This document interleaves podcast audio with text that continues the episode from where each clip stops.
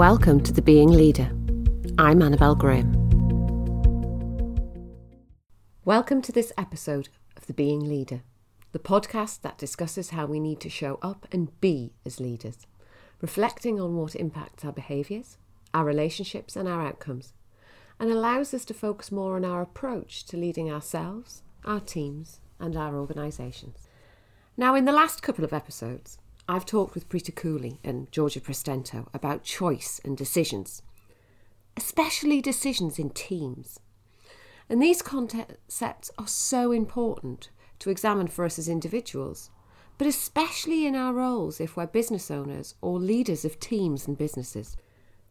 But the subject I'm going to talk to you about today is even more important, as it's the stages that need to happen when we've chosen and made decisions. And it's as important in a large organisation as in a small business. And that thing is creating strategic alignment. Now, if you're sitting there thinking, Annabelle, I'm a one-man band. I don't work in an organisation. This really isn't relevant to me. Then I'd ask you to think again. I bet you have people you collaborate with. You know, suppliers who work for you, maybe in website design, social media, other freelancers. This applies to them. You may not employ them, but they work for your business. And in that sense, strategic alignment is more than important than ever because there isn't a loyalty there, so you have to find a way to engage them. If you work in an organisation, then this is something that you should be applying at a senior level and at a function and team level. So no matter whether you're a CEO or a team leader, guess what? This applies to you. So before we start talking through it, let's do a quick audit of your business. Have you got a strategy in place in your business? No? Then guess what? You need one. Have you taken that strategy and communicated it to your direct reports or to your collaborators that you work with? And then at all of those levels below you? No? And why the hell not? Especially if you're running a business where you employ people. Your people are not mind readers. You need them going in the same direction as you. Then, have you aligned the department and team objectives and the personal development objectives of those direct reports back to the strategy so that it links in and delivers the business goal at their functional level? And then have your direct reports cascaded it down to the level below and aligned their personal objectives back to the functional strategy to make sure their departments deliver and deliver your corporate goal, and so on and so on. Have you answered yes to everything so far? Really? Honestly? Look, if you have, brilliant, that's great. You're one of the few organisations I work with who have done it and made it work, and that's fantastic.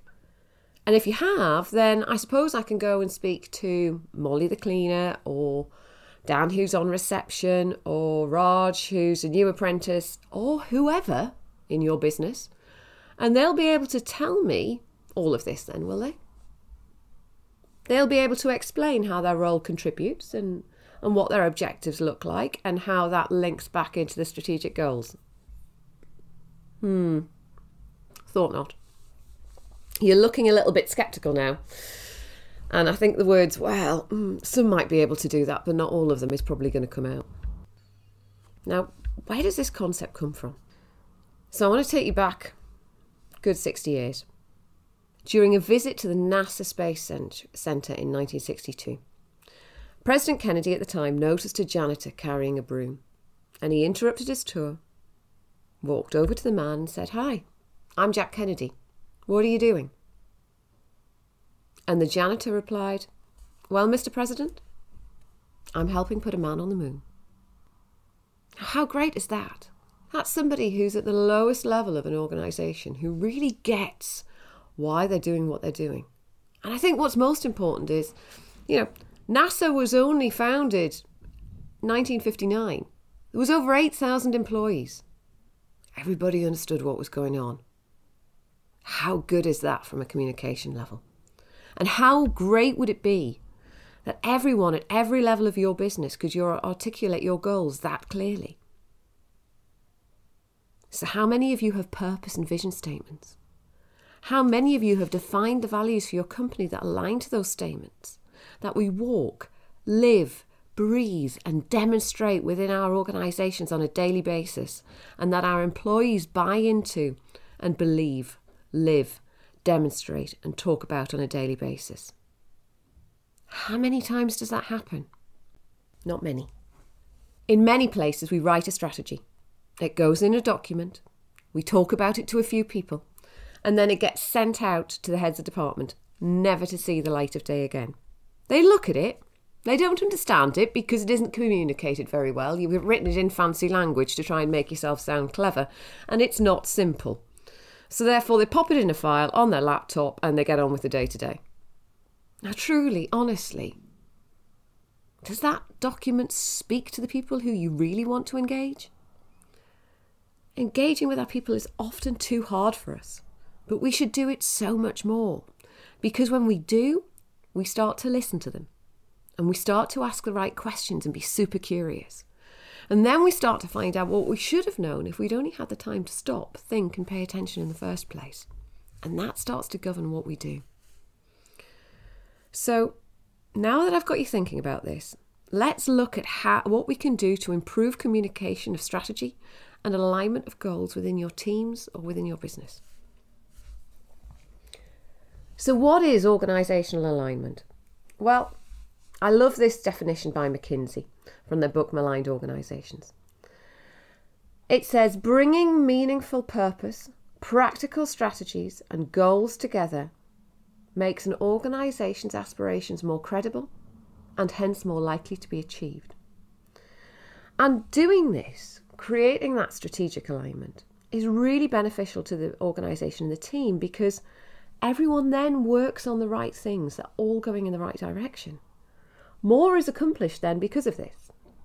Teamwork increases and performance and profitability rises.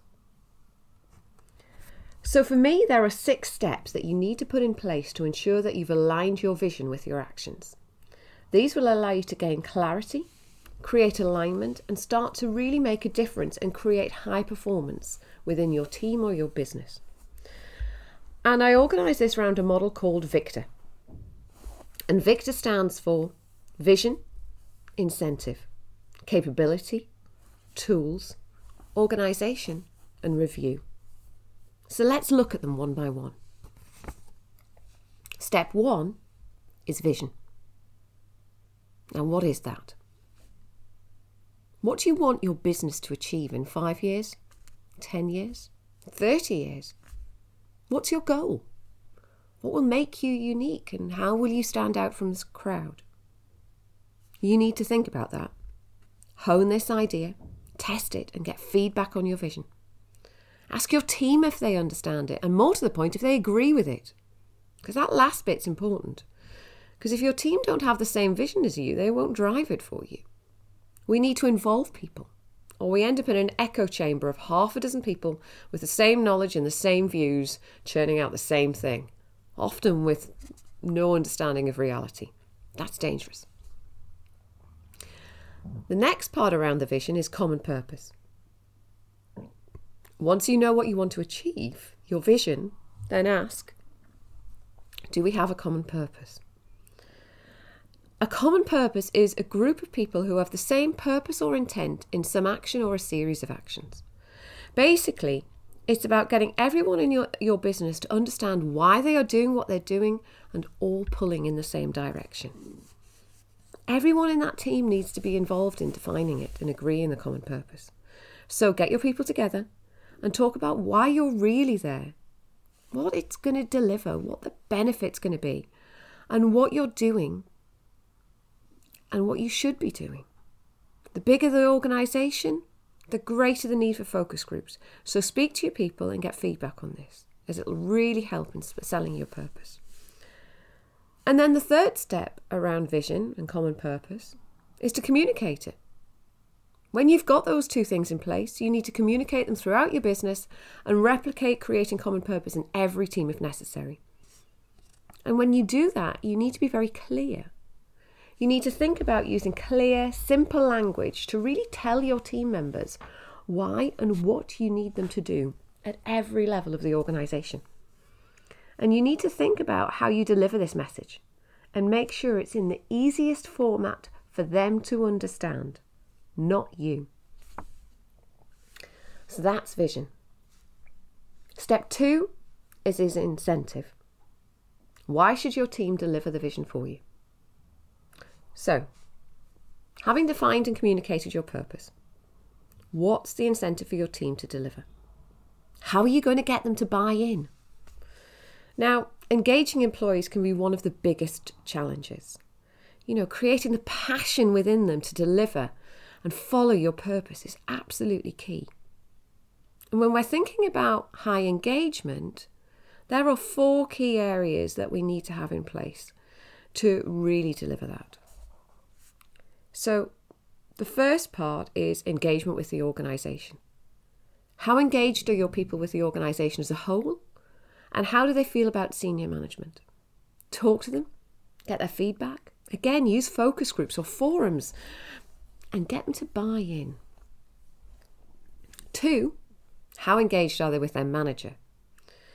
You know, and that is about how employees feel about their direct supervisors and the type of thing that comes into thought there could be feeling valued, being treated fairly, receiving feedback and direction. If you don't know how your people feel about their bosses, you should.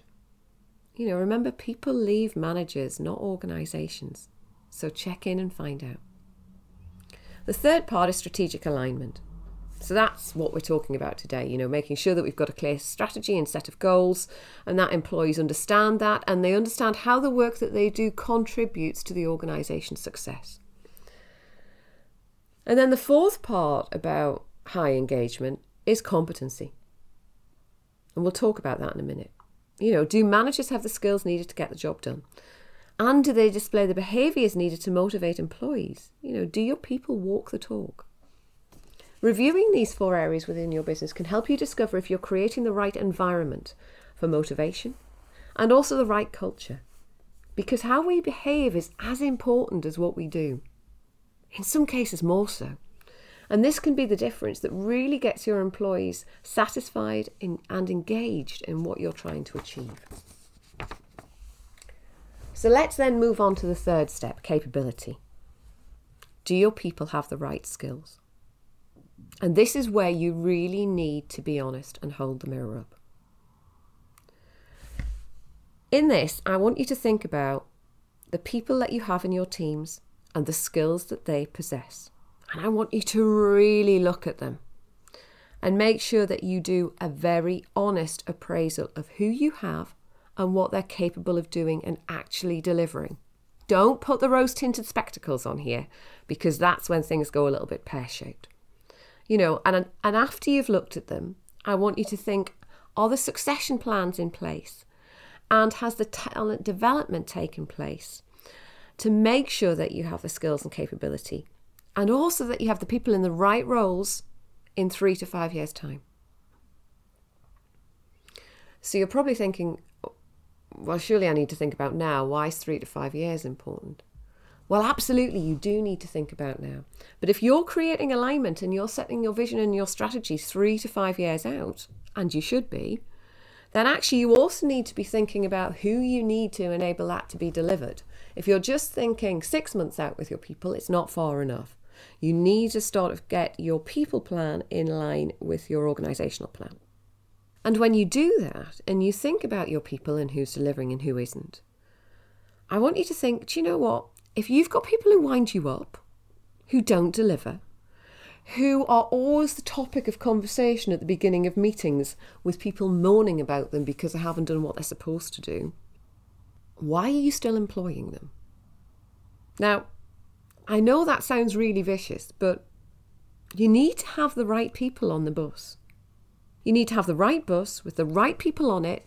They also need to be sitting in the right seat to get the job done. Because otherwise you may as well take the wheels off and push, because that's what it's going to feel like. So think about who needs to go, who do you need to engage, who do you need to spend time with, who do you need to develop because they've got raw talent but it needs to be honed, and who is going to drive your business and make it great, and who just doesn't care. You know, make sure that you've got people with the right skills. And if you haven't, think about, do you need to recruit someone or develop them to make sure they have the right skills? So we've looked at vision, we've looked at incentive, and we've looked at capability. The next thing also requires you to be honest, and that's tools. The things that you actually need to do to get the job done. So what do I mean by tools? Well, there are many, but here are a few obvious ones that often we don't get right. Time. So this could be making time for things to happen, being realistic with deadlines, or simply cancelling out the meetings that make absolutely no sense so people can get on with what you pay them to do. Sometimes this could mean you need to give your time. You need to work with your people.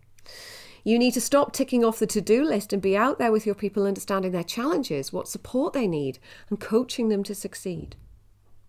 Also, time may mean you need to prioritise more effectively. So you do a few things really well rather than achieve okay in many areas. Another tool is money. You need to make sure the funds are available in the budget, or the people are available to do the job at hand, or that your team has all the tools they need to do their job. Because otherwise you're asking them to do something that's impossible. You're going to hamstring them. And that's really, really frustrating. And it means they're never going to achieve what you want. So think about it. You always have budget. You just need to consider, are you using it in the right way, in the right places, and on the right things? And the other key thing that we often don't get right within tools is technology and environment. So have your people got the right technology to do their job? So that could be software, it could be broadband speed, and can they work when they need to work? Are you providing flexibility? And do you make it easy for them to do their job? And I think, you know, at the moment, in the middle of a pandemic, where they're in lockdown 3 in the UK, that's absolutely crucial. You know, people are trying to homeschool. They don't want to be sat tied to a desk 9 till 5. They want to be able to fit it round things and make it work for them. They do want to do a good job, but you need to be flexible with them. So are you bothered about the 9 to 5? If so, why? You know, do you trust people to work whenever and wherever and do their jobs? And have they got the devices that they can use anywhere, and do they work? You know, have you given your people what they need? And more to the point, have you taken away what they don't need? You know, those reports that land in their inbox, filling it so they get 150 emails a day, when actually they probably only need 10. So think about how you enable your team to do their job and the resources you actually give them. Are you expecting miracles? And think about how your team use their time, and make sure they use it wisely. So that's tools. Step 5 is about organisation. Do you have a plan of action? Now, for me, this is the most crucial step. And actually, at this point, you need to go back and you need to check the alignment. Once we've done the last 4 steps, we now need to set the action plan, not the other way around. We often run to the action plan first. So don't do that, because if you do, you'll end up with a false start and you will have to redo it. That doesn't mean there aren't steps and actions to take through the first 4, but actually they need a bit of prep and they need a bit of thought first. When we get to the organisation and to the action plan, we need to make sure that the what we are doing links back to the why we are doing it, and that this is understood through every single level in the business. We need to make sure that the actions relate to our strategic plans and that they are coherent. We also need to make it relevant to the person, so that we explain to the individuals and the team members why their contribution matters and how what they do fits into what the team delivers, what the function delivers, and what the organisation delivers. Because when people can see that, when they can see the purpose, they engage more. Also, your actions need to be smart. You need to have measures and outcomes in place for your action plan. If it's just a list of tasks and you don't know how you'll know when you've achieved it, you need to go back and look at it again. And then finally, you need to communicate. Once you have your action plan communicated, you need to check it regularly and review it on a monthly and quarterly basis.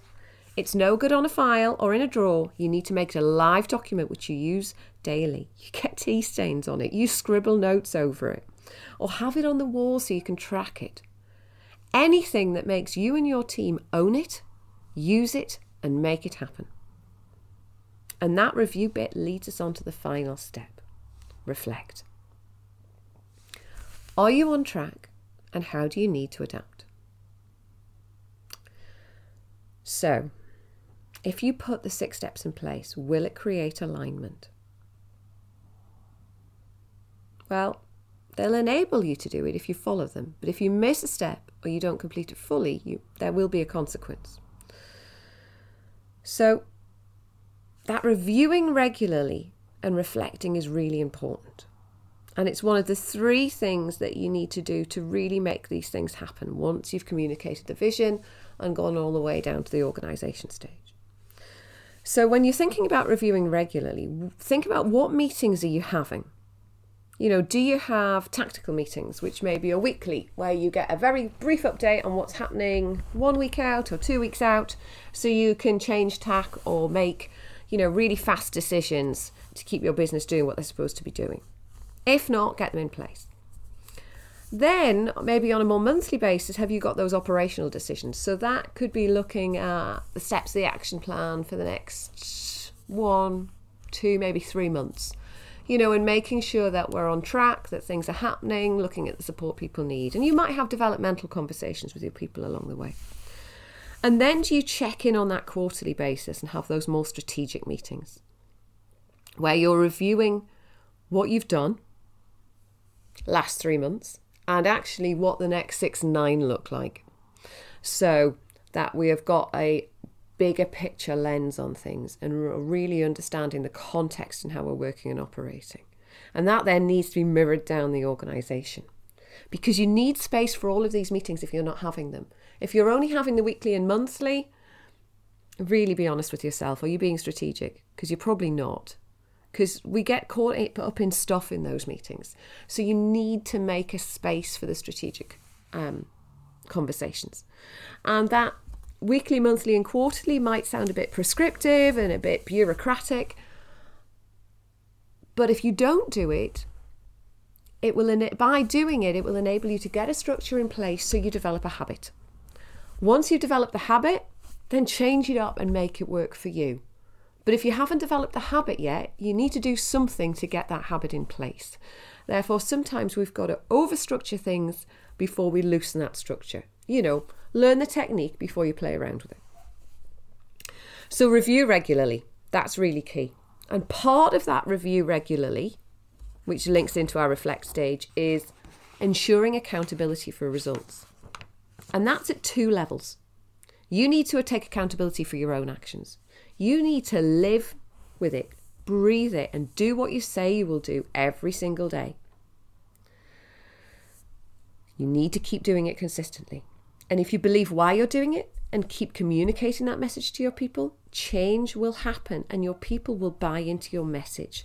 And that strategic alignment will start to come into effect.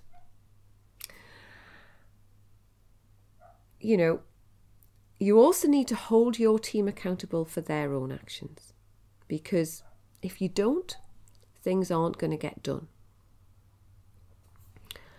Then finally is consistency.